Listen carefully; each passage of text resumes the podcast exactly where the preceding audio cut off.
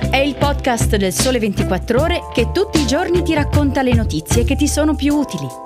Su tutte le piattaforme gratuite e sul sito del Sole 24 Ore.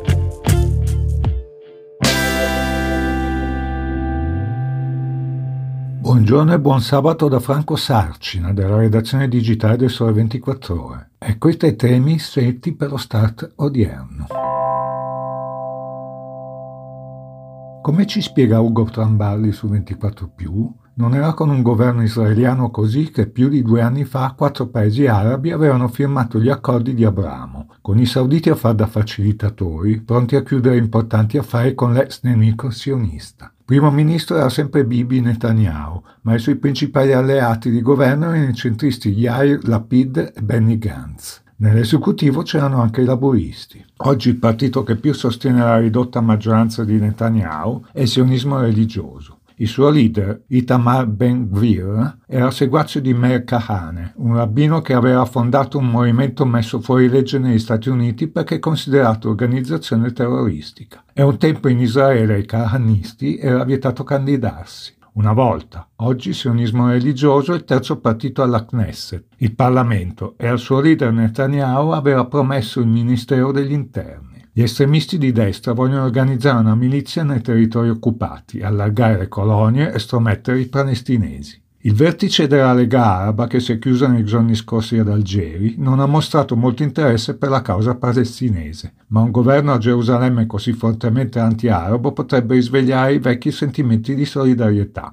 ma è soprattutto con gli Stati Uniti che potrebbe aprirsi un confronto pericoloso. E anche con l'Unione Europea, anche se gli israeliani non amano la UE, sebbene sia un importantissimo partner commerciale. Gli USA sono invece il primo alleato, il garante della sicurezza dello Stato ebraico, il principale finanziatore e fornitore militare. Nessun membro NATO ha lo stesso accesso alle armi americane più avanzate. Ma ora a Gerusalemme c'è di nuovo Netanyahu accompagnato dai nazionalisti ultrareligiosi. Anche in passato, da premier, Bibi aveva con Joe Biden e i democratici rapporti peggio che pessimi. Dall'inizio di quest'anno nei territori occupati sono stati uccisi 170 palestinesi in scontri a fuoco con l'esercito assassinati dai coloni israeliani. Solo a ottobre questi ultimi, la base del partito di Ben Gvir, hanno compiuto 100 aggressioni contro i villaggi palestinesi. Al presidente israeliano Isaac Herzog, il segretario di Stato USA Anthony Blinken ha chiesto che Israele riveda le sue regole di ingaggio e aiuti a ristabilire la calma.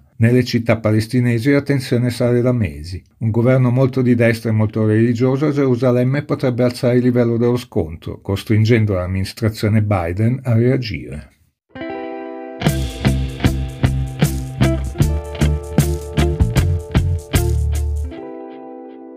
Come scrive chi vi parla su ilsole24ore.com, è partita la scura di Elon Musk su Twitter. Il discorso imprenditore prevede infatti di eliminare 3.700 posti di lavoro, circa la metà della forza lavoro della società di social media, in tutto 7.500 dipendenti, nel tentativo di ridurre i costi. Musk, che ha recentemente acquisito la piattaforma per 44 miliardi di dollari, intende anche invertire la politica esistente dell'azienda sul lavoro in remoto chiedendo ai dipendenti rimanenti di presentarsi negli uffici, anche se potrebbero essere fatte alcune eccezioni. Il New York Times ha visionato la copia di un'email inviata nei giorni scorsi ad alcuni dipendenti. Il messaggio ordinava loro di andare a casa giovedì e di non tornare in ufficio venerdì, giorno in cui diventano operativi i primi tagli al personale. Le modalità dei licenziamenti sarebbero state decise da Musk insieme a un team di consulenti. Secondo fonti anonime, ai lavoratori licenziati verranno offerti 60 giorni di indennità di fine rapporto. L'imprenditore, dopo l'acquisizione del social, ha già operato consistenti tagli nel management. L'ultima sua iniziativa, comunicata anche via Twitter, è prevedere per il prossimo futuro un fee di 8 dollari per gli utenti di Twitter che vogliono avere la spunta blu, ovvero un account verificato.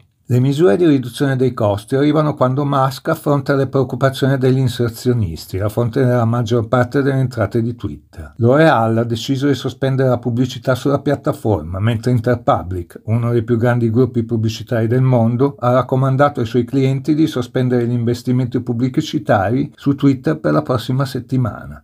Uno dei punti più controversi è quello della moderazione dei contenuti. In un'email inviata questa settimana a un'agenzia di media e visionata dal Financial Times, Twitter aveva chiesto ai marchi pubblicitari di sopportarci mentre attraversiamo questa transizione, aggiungendo che le politiche di moderazione dei contenuti non sono cambiate. In una call svoltasi il 2 novembre con i migliori investitori pubblicitari, Musk ha anche rassicurato coloro che erano all'ascolto che non ha alcuna intenzione di eliminare i ruoli di moderazione dei contenuti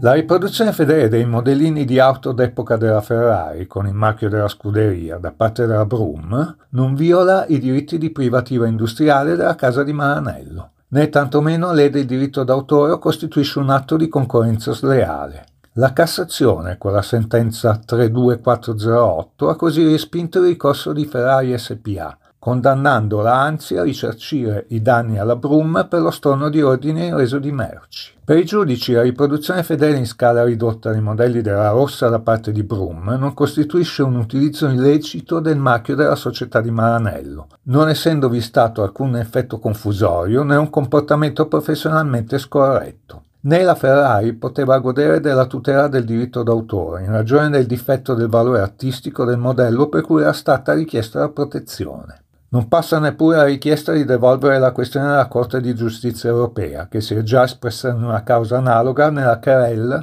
Opel contro Autec. In quell'occasione la Corte di Giustizia ha concluso che l'apposizione di un segno, che sia identico a un marchio registrato in particolare per autoveicoli al fine di produrre fedelmente tali veicoli, non mira a fornire un'indicazione relativa a una caratteristica di detti modellini, bensì è soltanto un elemento della riproduzione fedele dei veicoli originali. Alla luce dei principi affermati dagli eurogiudici, la Suprema Corte conferma che le fedeli riproduzioni delle autovetture Ferrari realizzate dalla Brum non hanno recato alcun pregiudizio neppure potenziale alle funzioni dei marchi Ferrari. In particolare, il giudice di secondo grado, considerando che alcuni modellini Brum di autovetture Ferrari d'epoca sono addirittura esposti nella stessa galleria Ferrari a Maranello e che ci sono recensioni di automodelli Ferrari prodotti da Brum in varie riviste di settore, inclusa la Ferrari World, ha concluso con coerenza che l'uso del segno Ferrari da parte della Brum non ha in alcun modo danneggiato il celebre brand escluso anche il rischio di confusione nella fruizione evocativa dell'indicazione del cavallino rampante sulle confezioni dei modellini, in quanto apposta accanto al marchio Brum.